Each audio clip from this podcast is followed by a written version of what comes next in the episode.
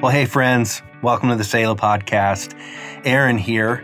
Today, I get the privilege of introducing you to a good friend of mine named Charlie Deaver. Charlie is a pastor, he is a church planter, and he's a missional practitioner who's been doing some beautiful work in East Knoxville for the past few years. And over that time, we've become close friends, um, doing similar works in different areas of the city and getting together really just to encourage one another in that work, which can be different and difficult and messy and all those things. And this year, we actually decided, after several months of prayer and dialogue, to officially partner together. We got to a point where we just said, "Hey, why why are we doing this separately? Uh, what might this look like to actually bring our communities and our resources together and uh, partner together for the King and the kingdom in our city?" And so that's what we're doing. So that means that uh, in time you're going to get to know Charlie. Uh, he's going to be one of the regulars on this podcast, and we'll be doing more and more things together. And today he's going to walk us through our next beatitude. So Friends, uh, enjoy.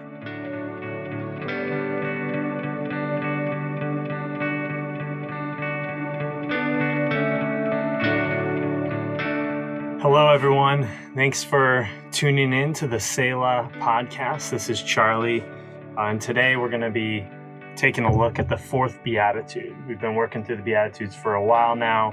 Uh, it's one of my favorite portions of Scripture uh, Jesus has really just brought this this passage of scripture to life for me, um, particularly in the last couple years, uh, as as I've really gotten to understand on a deeper level who Jesus is talking to in this passage and why what he is saying is so countercultural uh, at his time, and I, I believe it's just as countercultural for us today.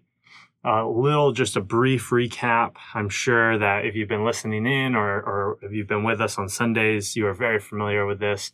But here we have a passage where Jesus, he, he's just been walking around uh, the town and the village, healing people, casting out demons, inviting the poor and the sick and the social outcasts to follow him and, and receive his blessing. And so he has this crowd of people following him around uh, and they're they're the type of people that have never been uh, held to a place of value before. People that have never been looked on as as someone with any amount of importance um, or value to bring to the community. Uh, in fact, they are seen of as a nuisance or even uh, as as a a negative presence in their in their society. But Jesus says to these people you are the ones that are blessed in my kingdom, and you are the ones that I am building my kingdom for.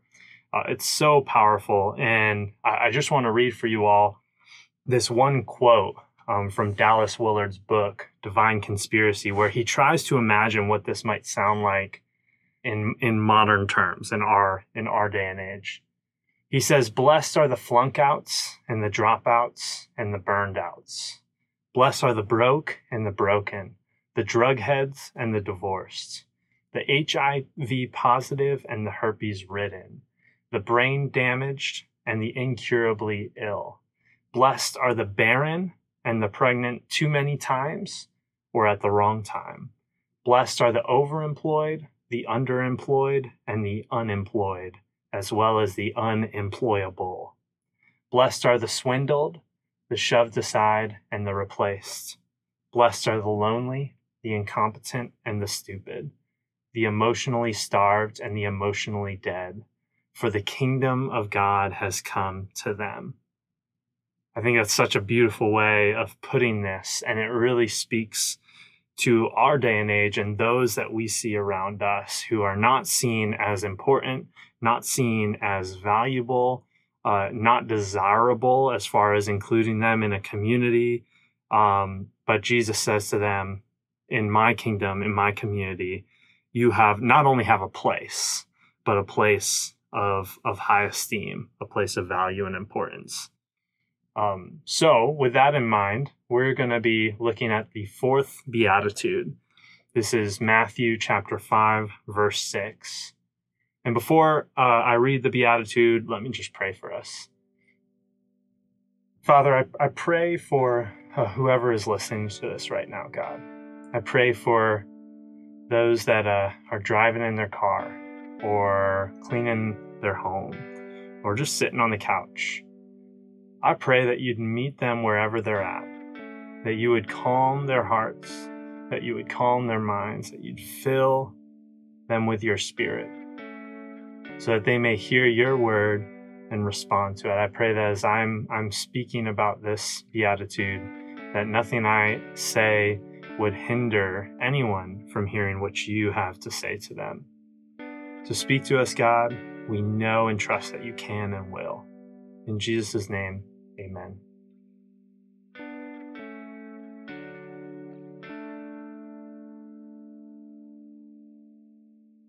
So, Matthew chapter 5, verse 6, this is the fourth beatitude, the fourth blessing that Jesus gives to this crowd of people. He says, Blessed are those who hunger and thirst for righteousness, for they will be satisfied. Now, this blessing, I think, may be the easiest to turn into a command. Blessed are those who are righteous or who do righteousness. But that's not what it says. Jesus is saying in this beatitude, blessed are those who have a deep hunger and a deep thirst for righteousness. They are starving for righteousness. They desperately long for it. It implies that for those whom Jesus is referring to, righteousness is scarce. It is not easy to come by. Think about the last time you were really hungry. And think about the last time you you were just you needed a drink. You were so thirsty. It's not a pleasant experience, right? It's not a moment where you think, man, I, I feel so blessed right now. No, it's it's a moment where you you do and say things that you're going to regret. Right? It's a moment where you are are short-tempered with those that you love. It's a moment where you you begin to get thoughts in your mind that that you never uh, in the right mind would would think of. Um, it's it's when we are hungry and thirsty, we are not at our best, and we certainly don't feel blessed. Being really hungry or being really thirsty is miserable. It's it's a it's suffering and, and it can lead to death. Obviously, if if we are so hungry and so thirsty, I mean, it's things that we desperately need: food and water. We desperately need it for our survival.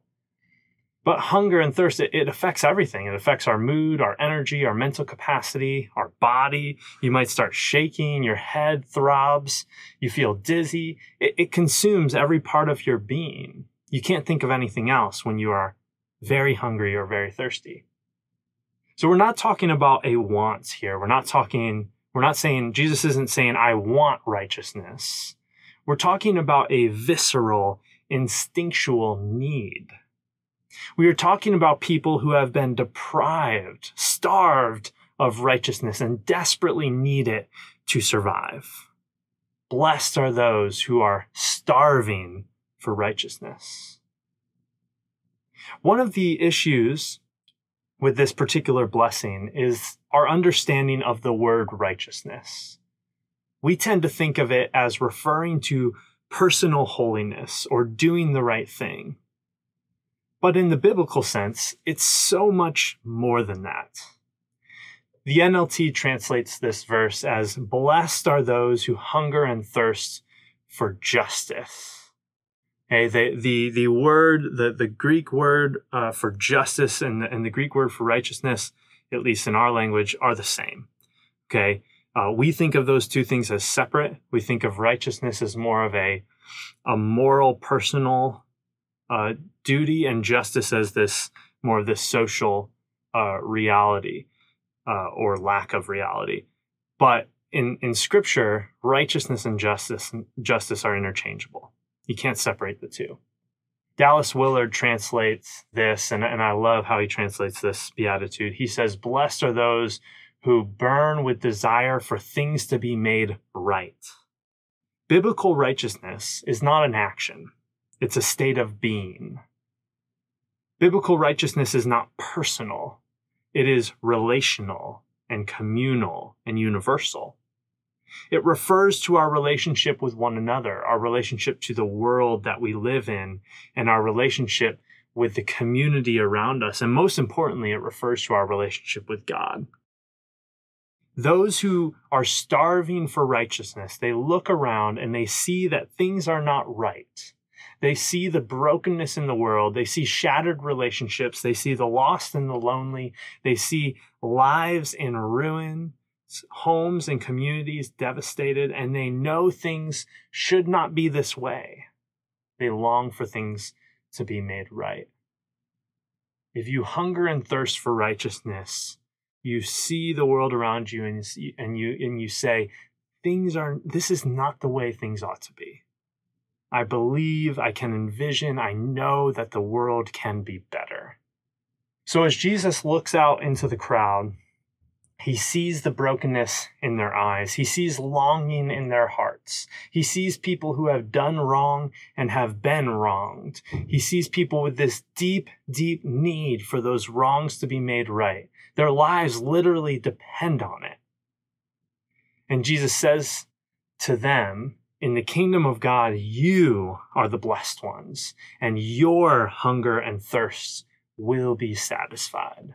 According to Jesus, this kingdom reality that he's talking about here, it's not a future tense or not, not only a future tense. There are certainly future implications for the kingdom reality that he's speaking about, but Jesus is very clear. The kingdom of God has arrived. Your blessing is now. Things are being made right now. Bodies are being healed. Demons are being cast out around you. Lives and relationships are being restored. Social systems that oppress and enslave and keep people down are being confronted. And it's not done. It's certainly not done, but it's happening. That hunger and thirst that you are experiencing for things to be made right is is being fulfilled when we uh, in our imagination of this when we relegate these kingdom blessings to the next life okay when we say that the hunger and thirst for righteousness will only be satisfied once we leave this earth what we're doing is is we are turning our backs on Jesus's primary message and the primary message that he has passed along to his church. That is, that the kingdom of God has come to earth, and it has come in the person of Jesus. It has come, as, as Jesus claims at the outset of his ministry in Luke 4, as good news to the poor, as freedom for the prisoner, as recovery of sight for the blind, and as liberation for the oppressed.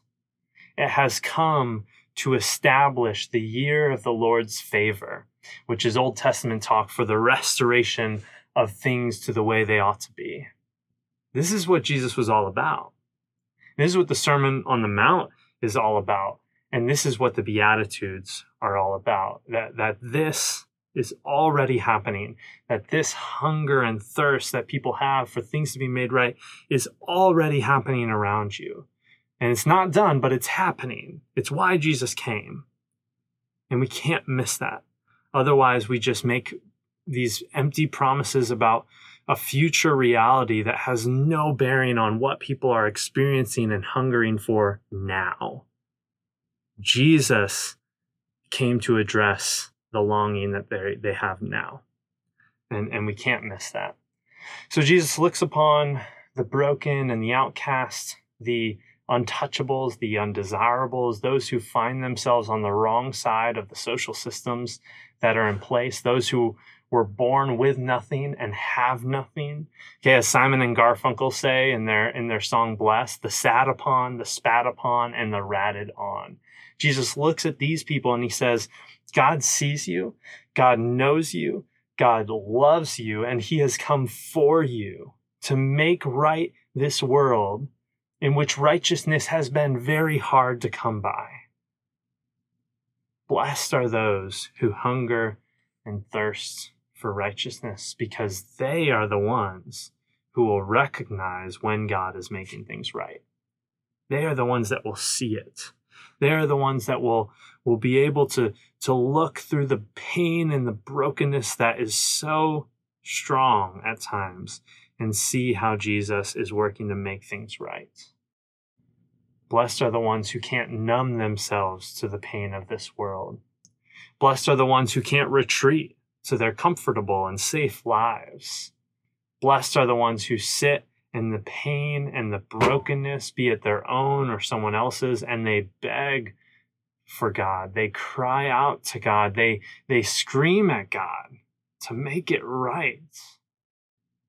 Blessed are those who question God and get angry with God because they know, they know that God is present and they know that He has the power to make things right and they just don't see it happening fast enough. Blessed are these people because they are very, very close to the heart of God. Psalm 34, verse 18 says that God is close to the brokenhearted because there is no heart that is more broken by this world than God's. Blessed are those who burn with desire for things to be made right because they see the world like God sees the world.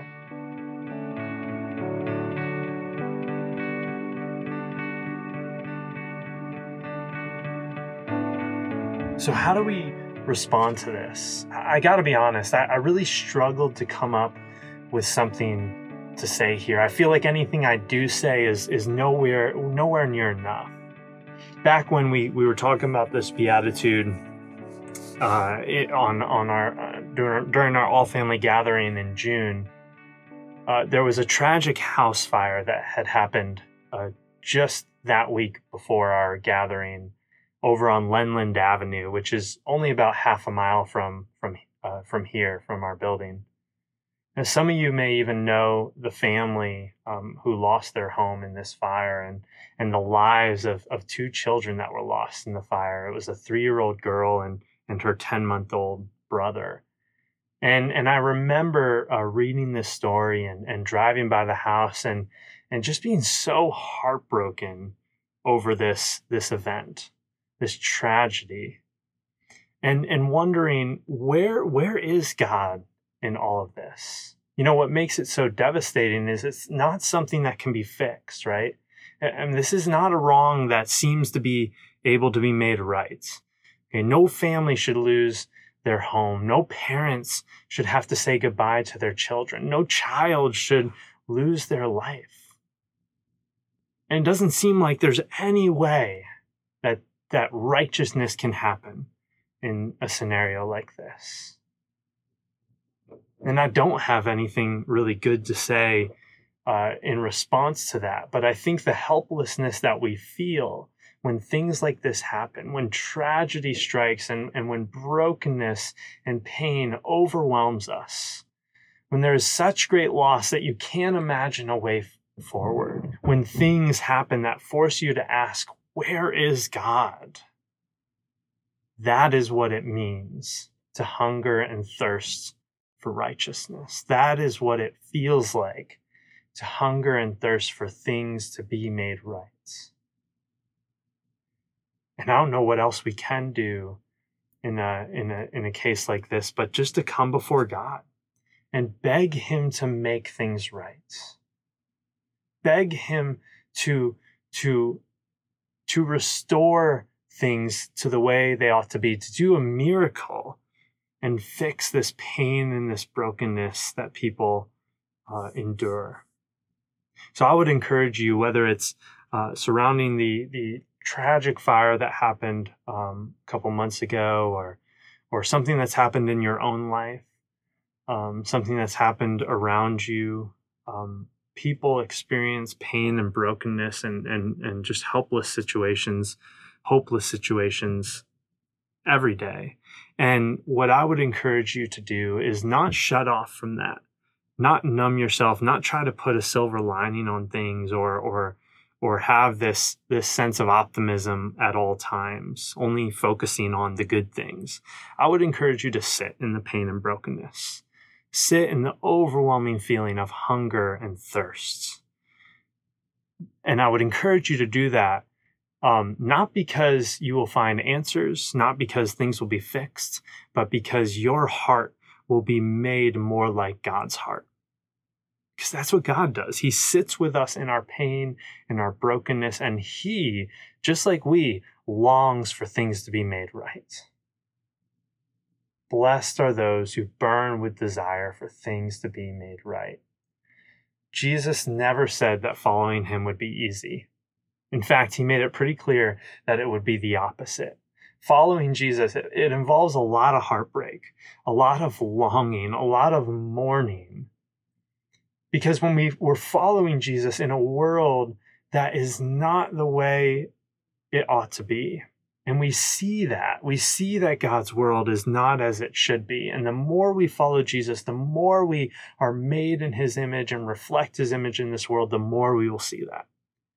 And our first response must be to take our hunger and thirst for righteousness to God, to throw ourselves at his feet and plead with him to make it right. And it's only from that posture of, of mourning and longing and hunger and thirst, it's only from that posture that we can actually join him in making things right. Blessed are those who hunger and thirst for righteousness because they are the ones that will see God making things right. They're the ones that uh, that God will work through to make things right. They are the ones that won't settle for the world the way it is, but will charge headfirst into the pain and the suffering and the loss and the poverty and the injustice that they see around them. And they will they will wait expectantly for God to bring righteousness.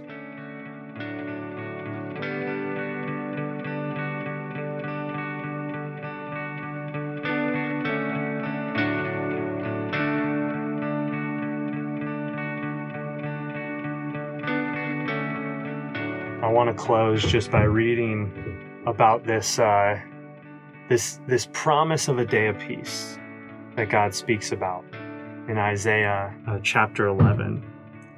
And this is a reality that is a future, eventual reality, but something that God promises and then fulfills in Jesus that He is actually doing right now among us. And we can expect to see these things happening now around us if we are willing to see the world as God sees it. And that starts by seeing the brokenness. So I just want to read this for you, and, and we can imagine what the world will be one day. And that will help us to imagine how we can see God breaking into our world today. So this is from Isaiah chapter 11. God speaks about the day when the wolf will dwell with the lamb, and the leopard will lie with the baby goat. The young calf will be safe with the lion, and a little child will lead them all. When beast and cattle graze together, the cub and the calf lie down together. The baby will play safely near the den of the cobra. Yes, a little child will put its hand in the nest of deadly snakes and not be harmed. And then the, the, the prophecy closes with this For nothing will hurt or destroy on God's holy mountain. As the waters fill the sea, all the earth will know the Lord. May we see that day together. Let's pray. God, I, I ask you to, to give us a hunger and a thirst for righteousness. I ask you to make our hearts like yours. God, I ask you to break our hearts for what breaks yours.